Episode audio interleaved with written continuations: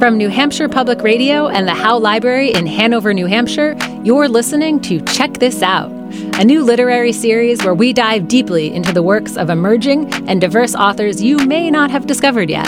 I'm your host, Rachel Barenbaum, author of the novel Atomic Anna.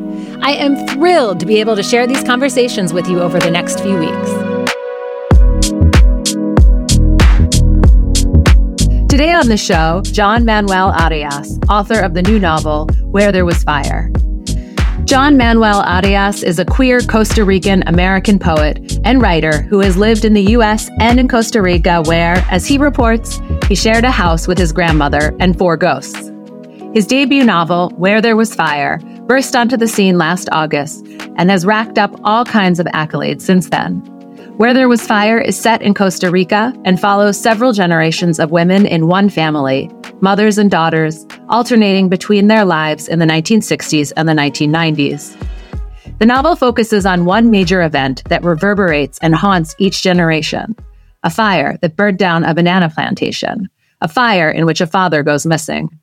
This single, enormous, extraordinary event tears the family apart and gives rise to ghosts that keep the characters pushing for answers. Who started the fire? What happened to a missing husband? To a dead mother? Where There Was Fire is a gorgeous book about love and secrets, reconciliation and redemption, all focused around the biggest question of all what is the price of a banana? John Manuel Arias, thank you for being on Check This Out today. Rachel, thank you so much. Thank you, New Hampshire. Hello. this is my first time here in the state. So, I want to start off this conversation by asking you to talk a little bit about this history, this question of what is the cost of a banana, and these banana republics um, that have really come up and grown out around Chiquita Banana, as an example. And we're not talking about this fancy store where you buy your pressed jeans and khakis, right? We're talking about the historical cost of a banana and banana republics. So, can you set the scene for us and tell us about that history, please? So one, it is bananas that that company still has that name, has kept it for so long. But banana republics are smaller countries developing monocrop society, and they're easily manipulated uh, by foreign interests.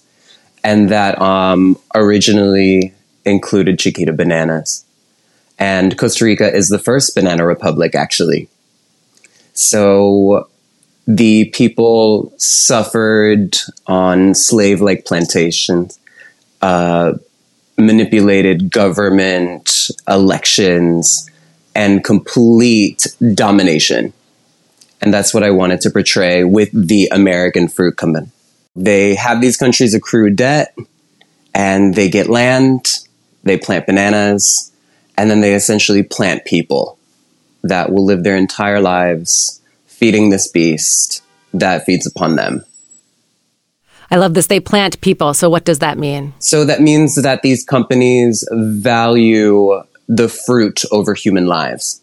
And so people are born for generations on these plantations. These companies own corner stores, general stores, liquor stores, cantinas, and they'll pay these workers in their own currency. And so that's what they will charge. It's essentially slave labor. And the workers at the plantations are working crazy long hours. They're giving their entire lives to the growth and the harvest of these bananas. So tell me about the harvest harvesting of a banana. Of course, so harvesting bananas is backbreaking labor. You are hacking constantly, you are carrying and lugging constantly, and you are consumed by the day. And there are many also sprayers that spray pesticides, and these pesticides are incredibly toxic to uh, its people and to the water supply. It seeps in and it affects for generations. So it is just all consumingly awful. And the people working on these plantations are not paid well. No, not at all. So, like I said a little earlier, these uh, companies, what they used to do was they had their own currency. So they would have their own Chiquita dollars and they could only spend these Chiquita dollars on local cantinas, general stores, etc., etc. So they were indentured laborers, essentially slaves. Um, and you talk about in the book a lot about the great divide between the people who are working in the fields and then the white collared, first they're the Americans who are basically in these fenced off, walled off, immaculate houses.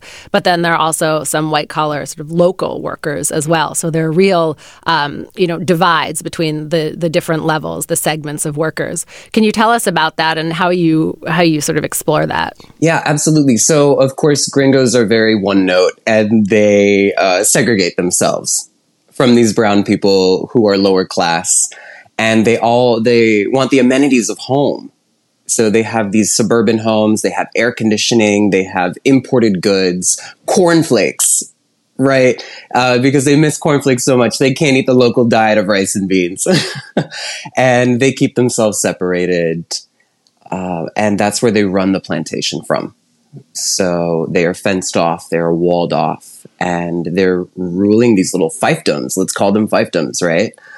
And yeah, it is the the more you learn of this history, the more sort of absurd it gets.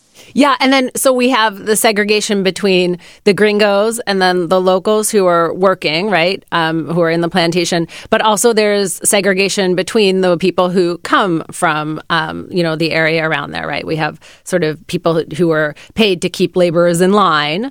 right, the muscle, and then we also have the people who are actually, you know, slinging machetes and chopping bananas exactly.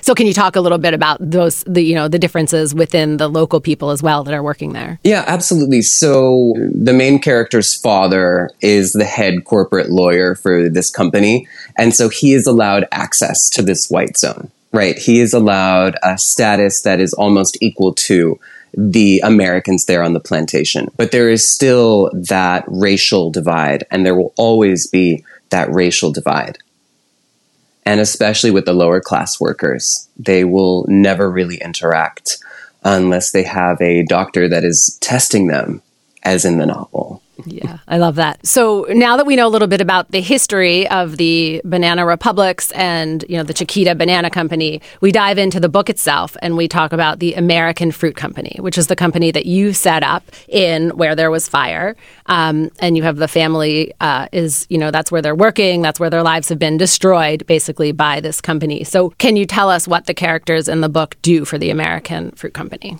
Of course.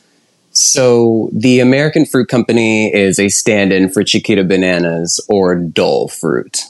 They are it's this amalgamation of these two evil forces and it is the nucleus of these people's lives. So the protagonist's father when he was not disappeared, he was the head corporate lawyer for them and he was also a secret queller of revolts. And these companies very much kept tabs on people who organized against them, union leaders, syndicalists, and they were eradicated.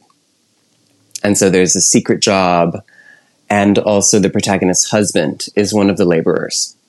So he hacks bananas for a living to provide for his family. And he spends time at the cantinas as well in order to uh, inoculate himself over the next for the next day. So you really show us the different levels and the types of workers that are in the American Fruit Company and what they can be doing. Yeah, I thought it was really important to tackle it from all aspects. So, what happens when you are privileged by Americans, and what happens when you are seen as just labor? Just labor and expendable. And expendable, absolutely. There's a book by Carmen Lyra. She's the founder of the Communist Party in Costa Rica, and she has a book called Bananas and Men. And she says in her epigraph, I put bananas before men because that's how it is on the plantations. So uh, one of the things that I was really impressed about when uh, when I was looking into this book, I read that you actually started writing this book while you were in America, but you are Costa Rican American, and you felt like the book wasn't really in you know you, you, the feeling, the spirit of the book was not on the pages, and so you went to Costa Rica to live there with your grandmother, so you could really feel it and you could get right sort of the blood into the pages and the feeling. And I love that you did that. Can you tell us about that journey? Uh, so after college, I finished here in New York City and I didn't have a job, I didn't have an apartment, and I had no prospects. So I said, What am I going to do? I've been working on this novel for a bit. I'm going to move to Costa Rica. I'm going to live with my grandmother, who this novel is basically ins- uh, inspired by. And I had to live with her because I had to hear her stories. And I had to hear her stories every day That's the only way that I could access the story. And it was so important to be there with her at her kitchen table to learn about our family history, to learn about the blood of Costa Rican history as well. So I can't and couldn't really write this book without it being quote unquote authentic. So this book is very personal for you. Yeah, to everyone in my family as well. It is a particular generation, so a lot of my family that I know now have not really made the cut. but there are many of my grandmother's friends who inspired the book. She herself inspired the book. And I would watch these people for four years and the way that they interacted with each other. And there was this beauty of friendship, of sisterhood, of motherhood. And it was very particular. It's geographically and generationally different, which I thought was important to portray. Yeah. So you spent four years living there to write this book. Absolutely. And I always joke that uh, I lived with 300 years of women because it was my grandmother and my three great aunts, and they were each 80 years old. So it was 300 years of stories and 300 years of idiosyncrasies and of affection and love and admiration. It was really, it's a once in a lifetime and also a very healing thing to be around your matrilineal heritage. I love that. We're going to talk more about matrilineal heritage in just a moment. If you're just joining us, I'm Rachel Barenbaum. You're listening to Check This Out on NHPR. My guest today is John Manuel Arias, and we are talking about his debut novel, Where There Was Fire. So, John, we were just talking about the women, the 300 years of family history that are in this book. Um, on every page, there are ghosts. Can you talk to me about ghosts in your family and in this book? Yeah, so while I lived in my grandmother's house, there were ghosts, and they particularly liked to annoy me. And I don't uh, believe that ghosts are here to frighten us, they are here to just annoy us. Because what else are you going to do when you're dead? You're bored. And that's what the thing about these ghosts are too. They're bored. They're here to remind the living that there's really no difference between the two states. And that's what the ghosts were doing while I was there. They would wake me up in the middle of the night. You could see them in those like old school convicts TVs. You see the shadows flashing by. And so it's a little freaky, but mostly it just got on my nerves. I love that. So you took these ghosts that you were living with while you were with your grandmother while you were writing this book and you put ghosts into your novel where there was fire. Can you talk about the role of ghosts in the book? So, ghosts in magical realism, which is the literary tradition that I write in, is different than horror ghosts. So, ghosts in magical realism are here to help us uncover. They're here to remind us of things that we don't even really know. They are forgotten history, and not only forgotten history, but buried history. So they're coming up through the earth of this buriedness in order to get us to the truth. And sometimes that truth is that uh, death isn't so bad. And sometimes ghosts are there to let us know that a plantation burned and that there's something underneath that. I love that. Uh, John, I would love to hear your voice and how you set up this novel. Could you read a little for us? Absolutely. It all began on a banana plantation owned by the American Fruit Company. From its cantina emerged a man as drunk as the father he was named after. He stumbled out into a mud dirt road and swayed in the imaginary breeze only drunken men feel. He gripped something invisible a bottle? A machete? And lumbered along La Guaria Railroad. The rails glittered in the moonlight, hypnotizing him. Over his slurred thoughts, a cool, rum sweet voice persuaded him along. Past wilting hibiscus bushes, past muggers and mongrels and Mother Superior past shrieking ghosts tied tightly to the track, like damsels in distress. This voice beckoned the man back to his home, a fragile little affluent neighborhood by the name of Barrio Avila. There, his family and neighbors were still stuck in dreams, oblivious to his pilgrimage. Just beautiful. So here we have the opening of the novel, and you've introduced us to the American Fruit Company. And the American Fruit Company dominates the main family that's in this book. Uh, and you have each sort of generation, each player works at a different level of this company. Can you talk about those three roles and, and the American Fruit Company in the novel? Absolutely. The protagonist's father worked as the head corporate lawyer, and he also had a secret position there that allowed him to have a lot of money. And Teresa, the protagonist, and her mother, Amarga, are used to this affluent lifestyle. But when he disappears, they fall into financial ruin. And Teresa meets this young, very handsome man who begins working on the banana plantation, but as a hacker. And he hacks bananas. And he is poor. And that tortures Amarga Teresa's mother, but Teresa doesn't care about this class shift. And so there is constantly these class dynamics fighting against each other, all within the nucleus of this company.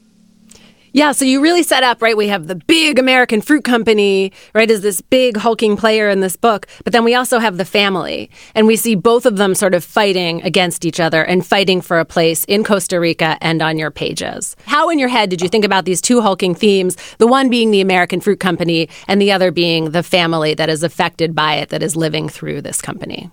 Family is incredibly important in Costa Rica in many societies, but in Costa Rica, it is the uh, foundation, it's the bedrock of society. It's a very conservative idea. And this American Fruit Company is also a overwhelming bedrock of this community.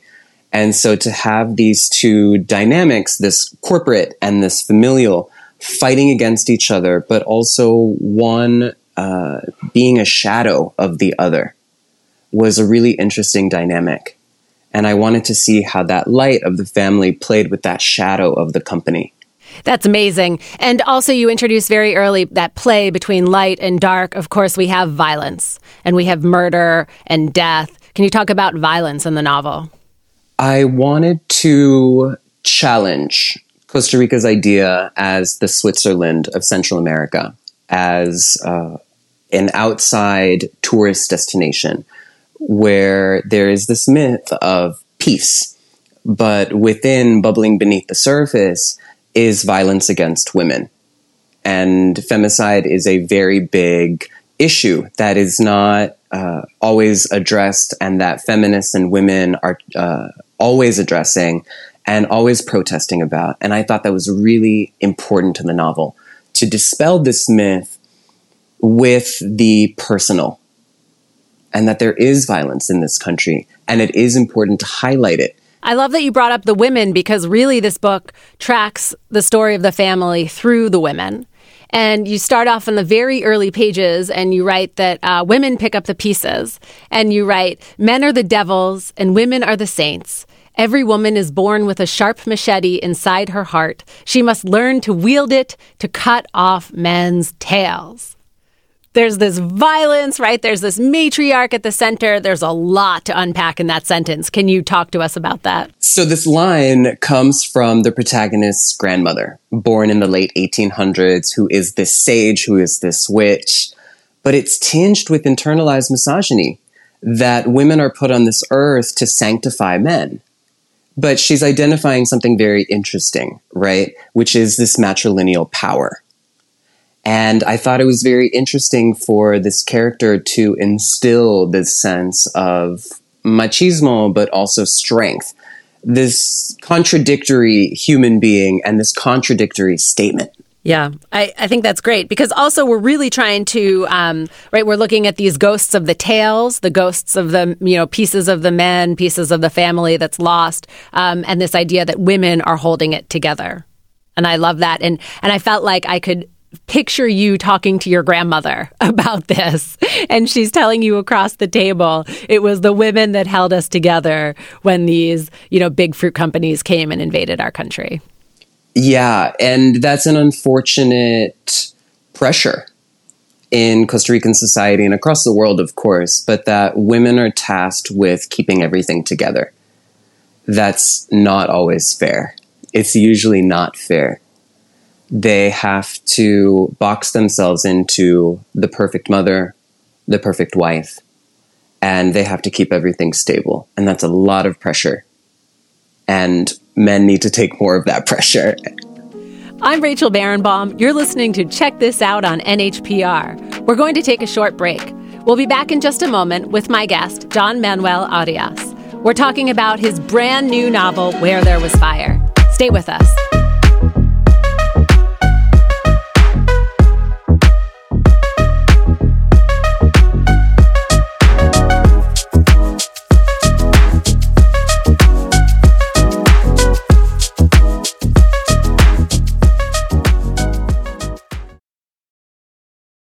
If you're just joining us, I'm Rachel Barenbaum. You're listening to Check This Out on NHPR.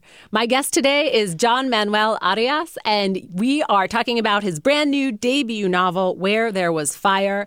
This is a book set in Costa Rica, and it is about the cost of a banana and the price that a family pays as these gigantic American corporations come into Costa Rica and take over so that we can buy a banana for 20 cents at Trader Joe's. So, John, um, I want to talk a little bit more about this um, exploitative neocolonialism, right? This idea that these big American companies are coming into Costa Rica and taking over, um, and they're not being held accountable for their actions. How did you first find out about that?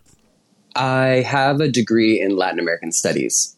And so I didn't really get into the meat of it until I went to college and learning the history of the United Fruit Company, which is today Chiquita, radicalized me in a very itself violent way within myself.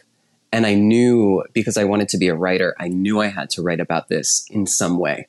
And learning the history of Costa Rica and its interwovenness with the United Fruit Company was a no brainer for me. And then I learned about toxic pesticides that these companies used and how it affected the health and well being of workers and the ramifications and how it affected their families, usually the women. Do you remember a moment or a specific text that you read when you when something clicked inside of you and you realized like this is what destroyed my country? I watched this documentary called Bananas exclamation point it is about this particular pesticide called Nemagon that was used by Dole Fruit in the 1960s and 70s that actually sterilized 30,000 Costa Ricans. And when it was shown at Cannes, the Dole Fruit Company got wind of it. Their lawyers sued Cannes, and it was not shown again. So it also shows the power of these lawyers, the power of these companies, which was a little bit of a paranoia about me publishing this novel. Uh, that's why I had to sort of rebrand as the American Fruit Company because the prospect of getting sued, the prospect of all of these things is real. When I went back to Costa Rica and I was telling everyone that I was writing about a particular pesticide, a particular moment in banana history. They said, oh, they're going to put you in jail. It's known to us that the overreaching, the overarching power of these companies. But here it means something completely different. But I'm bringing mm, not baggage, but a little bit of anxiety. But I knew that this was an incredibly important story to tell. I had to. And that's the only way that I know how to do this particular aspect of activism is put it on the page and convert one person, one reader at a time. Amazing. You're this one guy standing up against these big multinational corporations, all that money, all those lawyers, and you're telling this story. Yeah, my great grandfather, actually, listening to my grandmother's stories, he was a union leader against the United Fruit Company in the 30s. So he was a syndicalist and a communist, and he fought against the, this company. And during the Civil War, because he was a communist, he was hunted down. And he had to escape into a cave on the outskirts of San Jose. And my great grandmother would bring him food. She would sneak away in the darkness and bring him food. Years later, he came back, and my grandmother says that when she saw him, she didn't recognize him. His beard was down to his chest, and he was skeletal. But that is the price that one pays. So hopefully I pay less of a price, but it is in my bloodstream, I guess, to fight against this.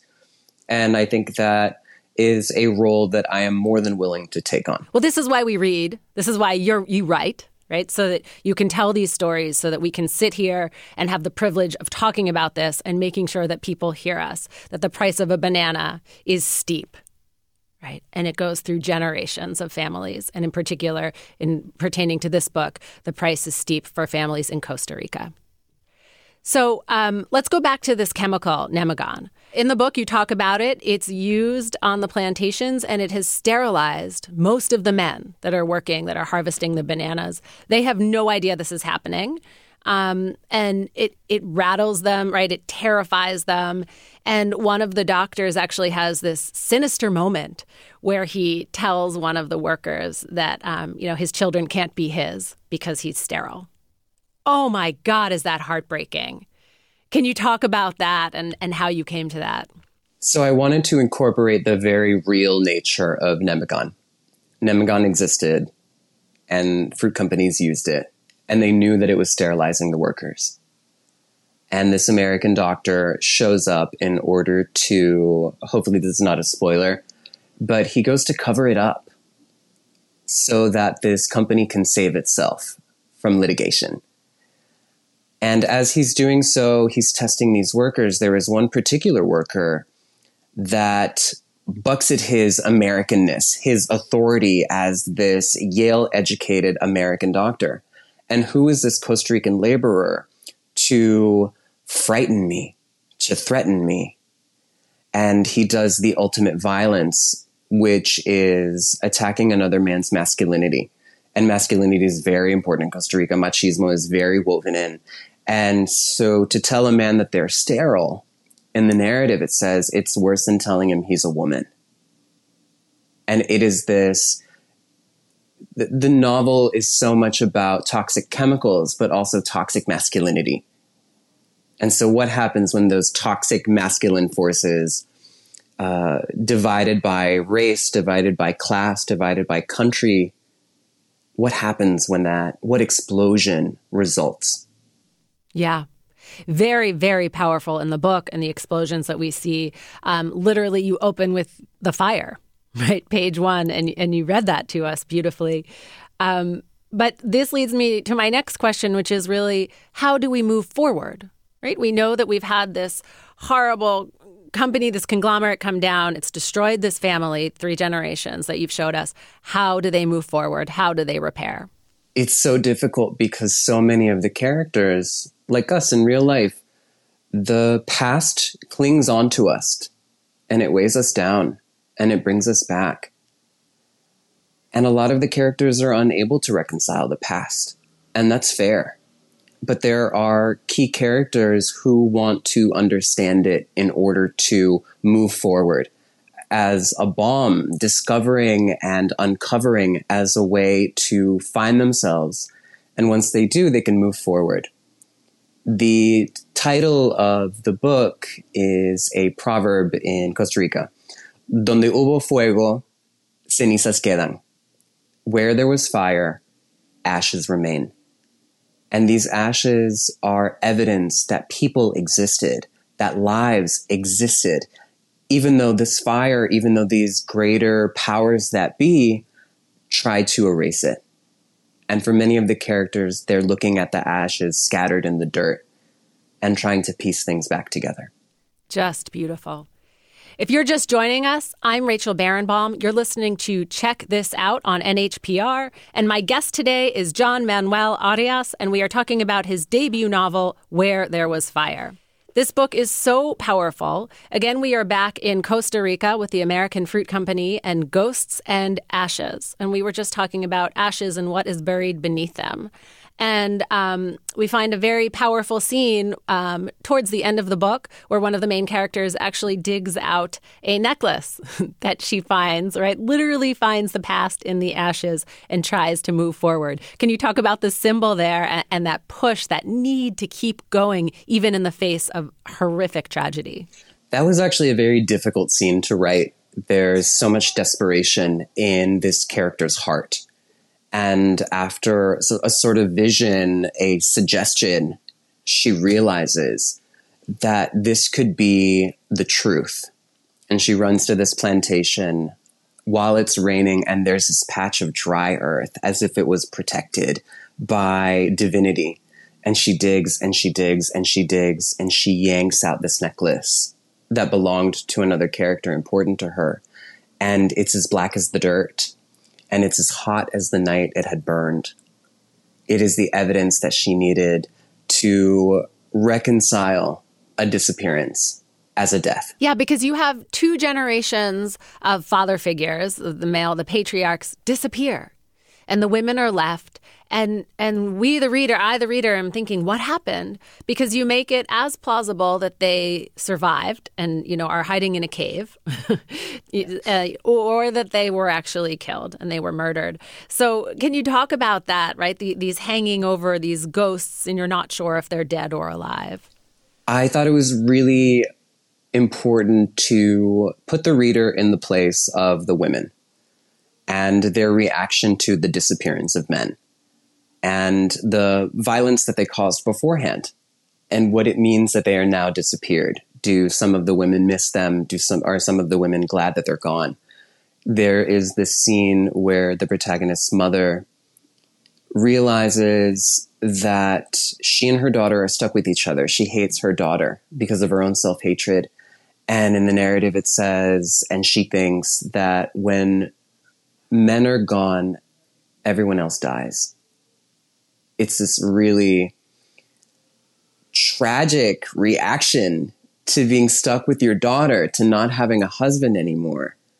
And it's it's very intense. So allowing that vacuum of men and seeing how women react in a community way, how they hold each other, but also how they react to that vacuum, I thought was really important to highlight.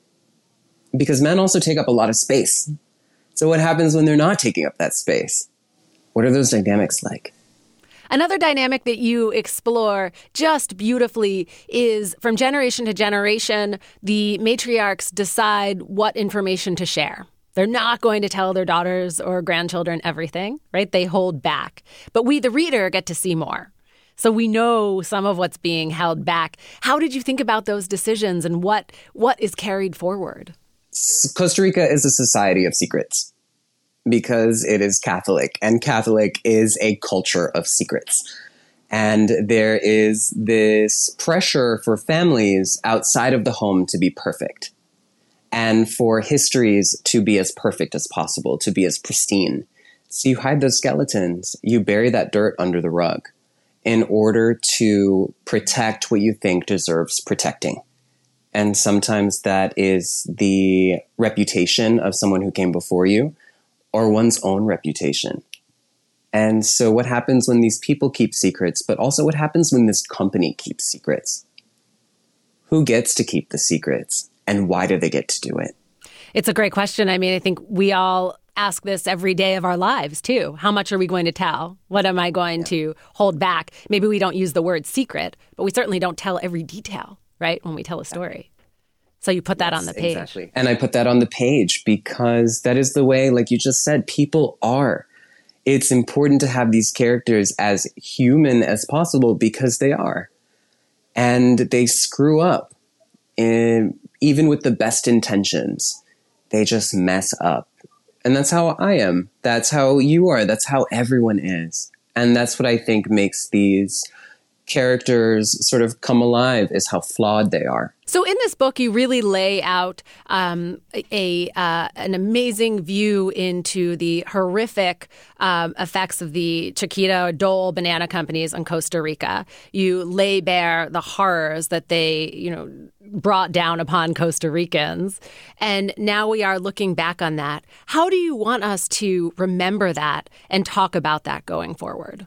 I was asked this question actually and it was asked, what do you want readers to walk away with? Rage. I want readers to be angry that this happened to this family. And when they look at our actual history, that it happened to actual people. And to numb your teeth with rage and think about a way to tell the person next to you to maybe fight against it in your own way and help seek justice for those people who are still alive, who were affected. I think that's really, really, really important. So to walk away with the beauty of the book, I tried to make it as beautiful as possible, as ornate and attractive, but to walk away with that teeth numbing rage like I did. Wow. it just blew me away, right? This, this rage.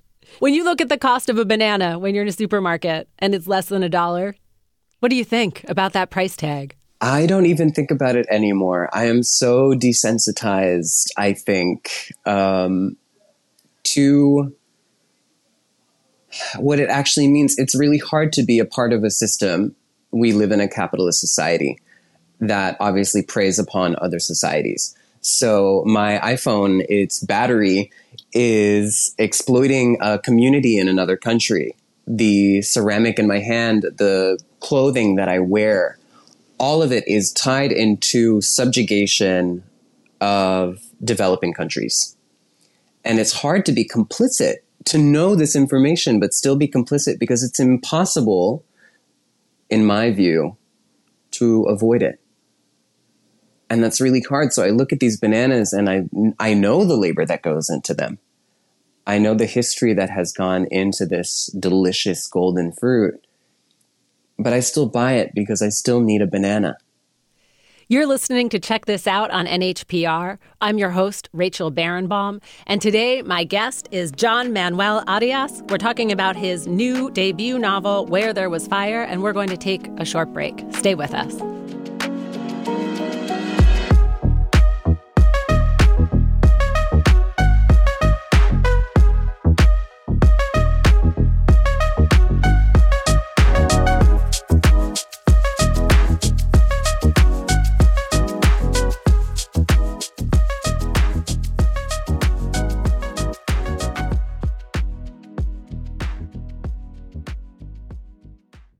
Hello, I'm Rachel Barenbaum, and you are listening to Check This Out on NHPR. My guest today is John Manuel Arias, and we are talking about his debut novel, Where There Was Fire.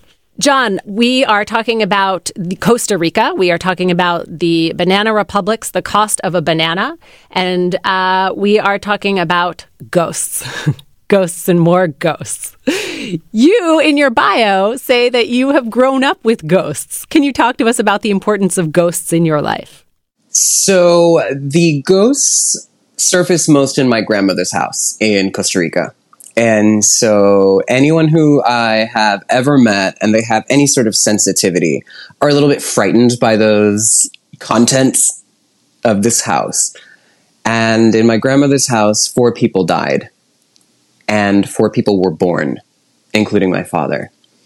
And to have four births and four deaths opens this portal.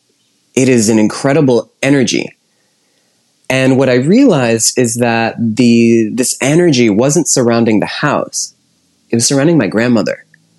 Because it was her father who died, her husband who died, her mother, and her brother. Within five meters of each other at different times. And these four children, including my father, were born in the same bed, not 20 meters away from that. So it's really fascinating to see my grandmother amble throughout the house and to know that this intense energy is maybe emitting from her. But what happened is that these ghosts annoyed me. All they did was bother me. They would wake me up in the middle of the night. I would wake up cold because the sheets had been pulled off my bed and folded perfectly on the floor. Or I would see them at the end of my bed and lamps fall. My aunt says recently that she and her partner were asleep in bed, and in the darkness, they heard two glasses clink together as if they were cheers. And this is just the thing that happens in this house. so it's a little intense, but I never felt threatened. So, of course, they're in the book, right? Because this book is so personal and there's so many pieces of you, including the ghosts. We, we also have forces of nature. There's a fire and there's a massive storm and these all come together. And I felt like the embodiment of this was then these gigantic frogs.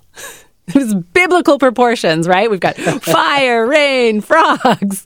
Can you talk about the frogs? Sure. The um, the cane toad is a really interesting animal. So it is an apex predator, which is really funny to think of an amphibian as an apex predator. It is gigantic and it eats anything it can see, but it's also toxic. So predators don't prey upon it. And it's called the cane toad because it stocks plantations of sugarcane. When you say gigantic, I mean how big? So cane toads, um, they're uh, one of the largest amphibians or uh, toads or frogs, and they're about as big as my stretched out hand. Wow. They're large. They're huge. They're bigger than bullfrogs. And so you can imagine this hideous, inflating, uh, warty monster stalking plantations at night, eating pests that threaten crops, and is also toxic. So, how does this toad become a metaphor for this poison that is protecting crops, that is toxic to man? And I thought that was this really interesting parallel and it shows up. This cane toad appears to characters and it threatens them, but it also reveals the truth. Yeah. I, I, love that you have the toads in there every time I saw them, right? I mean, we have bananas, toads, ghosts. And they're very intense, actually. If you listen to their song, if you listen to their croaking, it sounds like it sounds demonic. And you hear it in the middle of the night, and it is as if the devil is singing. It is very scary it's part of why you needed to be in Costa Rica to write these pages, right? You needed to Absolutely. hear them so you could put them in the page for us. Yeah, if I wasn't there, I wouldn't have heard that sound. I wouldn't have been frightened in the night and that I don't think that ever would have come up. Woven into the novel are these sort of um, dispatches that come from the American Fruit Company that the doctor sends or the chairman of the board sends to talk about nemagon, this horrific pesticide that's used on the bananas that is sterilizing the um, you know the workers on the plantation, and they're actually presented as typed up letters. They're in different font. They're separate from the rest of the book. How did you think about adding these uh, into the novel? There's a wonderful book that came out of Duke University Press called Banana Wars, and it handles holistically the history of bananas in Latin America, economically, politically. And within those pages is an account by this American anthropologist who went to Costa Rica, who was living on this banana plantation, uh, living with the workers, studying them, writing about them. So once these workers had become comfortable with him, a foreman said, Oh, I have a box of something that might interest you. And the anthropologist opens this box, and there are uh, a uh, hundred years of United Fruit Company memos.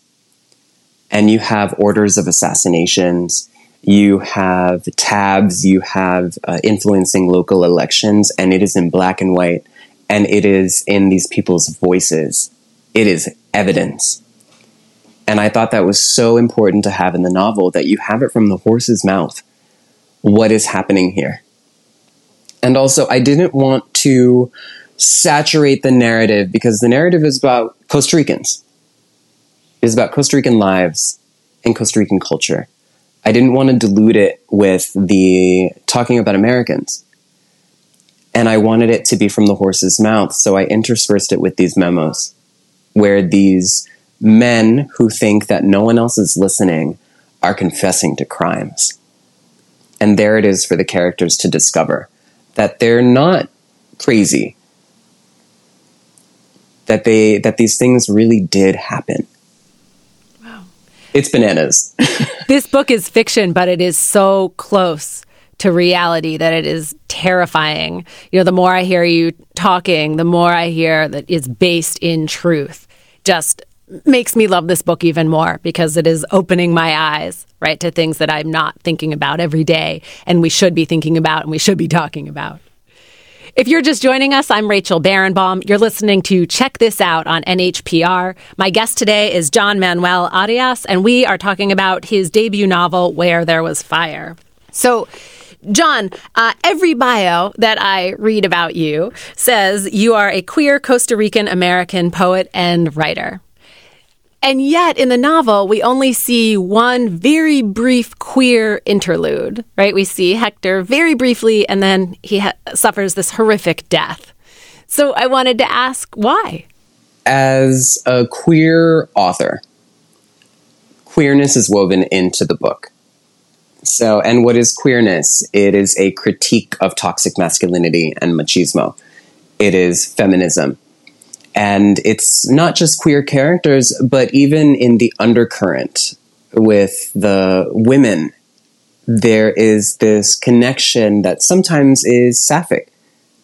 And there is the character at the end who is so concerned and so interested in his matrilineal heritage and the vacuum that it leaves inside him that what is femininity to him? What is femininity to his gender? And so, all aspects of the book, I think, from what I can see and what I tried to do, is queer. I'm guessing there are probably lots of reasons people might look at this book and think that they should ban it in some parts of America. Has this come up at all? Do you know if this book is banned anywhere? No, not at all. I don't think uh, as many people have read it as possible for it to be as scandalous to be banned. But hopefully soon. Hopefully, why not, right? Um, this is a, a book that is banned by conservatives, means that it's important means that it's revealing something that shatters their idea of a perfect country. And I want that. I wanted to do that from the very beginning. I want young people, I want high schoolers to access this book and to radicalize them. I think that is so important because I read Edwidge Danticat, I read Toni Morrison when I was that age, Zora Neale Hurston, and these texts radicalized me and that is so, so important to start early. Why not? So there's a lot of Spanish in this book. You were in Costa Rica when you were writing this. Obviously, you're writing in English. How do the two languages play against each other as you're writing, as you're thinking about these characters? So it's funny because I wasn't thinking about them fighting against each other. So I knew that I was writing a book set in Costa Rica with Costa Rican characters but it just happens to be written in English because that is where my mastery is. I cannot write at this level in Spanish. And so there are upside down exclamation points and upside down question marks in order to indicate to the reader that this is happening in Spanish.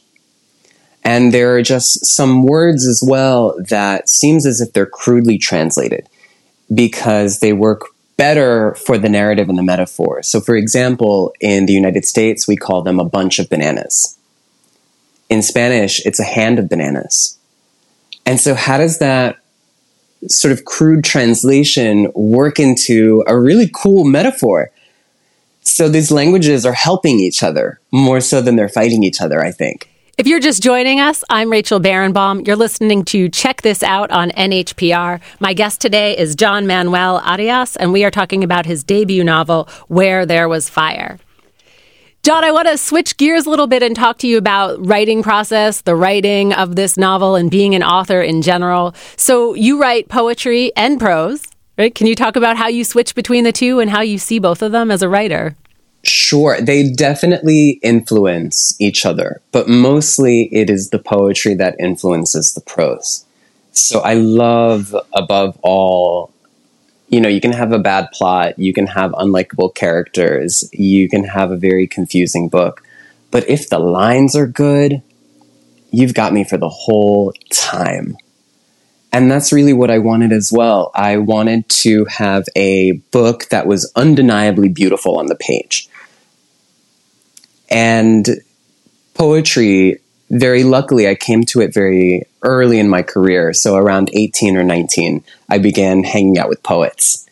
And I said, Oh, you all are super cool. And I love the way that you approach language the way that you approach syllables and beats and the sonic potential of language.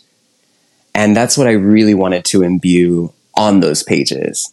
So, how do you write then if you're thinking write line by line and by these beats? But with a novel, you have a whole plot you have to get through. So, how do you balance those? Totally. So, I had to become an outliner. I am a novelist that outlines.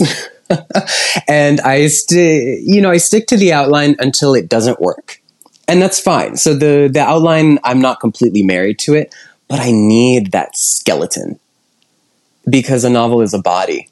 So you have the skeleton to keep it upright. You have the organs of the prose. You have that cellular level of the lines and the syllables and the sounds. So I just need the entire picture, the entire body in order to write my books. You are very good at social media. Your Instagram profile is amazing. It is super fun. Can you talk about how do you see social media, you know, as a part of your writing life? So it's funny. I actually think I'm very bad at social media, but I think I, I, am told otherwise. And uh, I guess one of the things that I'm known for, I've created a meme out of myself are these Martha Stewart edited photos of her holding my book. Because I love Martha Stewart. I think she's super cool and she's super fun. Uh, she is the original influencer. And what would it be like to see her holding my book? And so I'm honestly waiting for a cease and desist from her lawyers, which I will then frame in my house. But it has become this meme, and people associate Martha Stewart with me. When she came out with the Sports Illustrated issue, people were sending me that link at eight in the morning. Eight in the morning.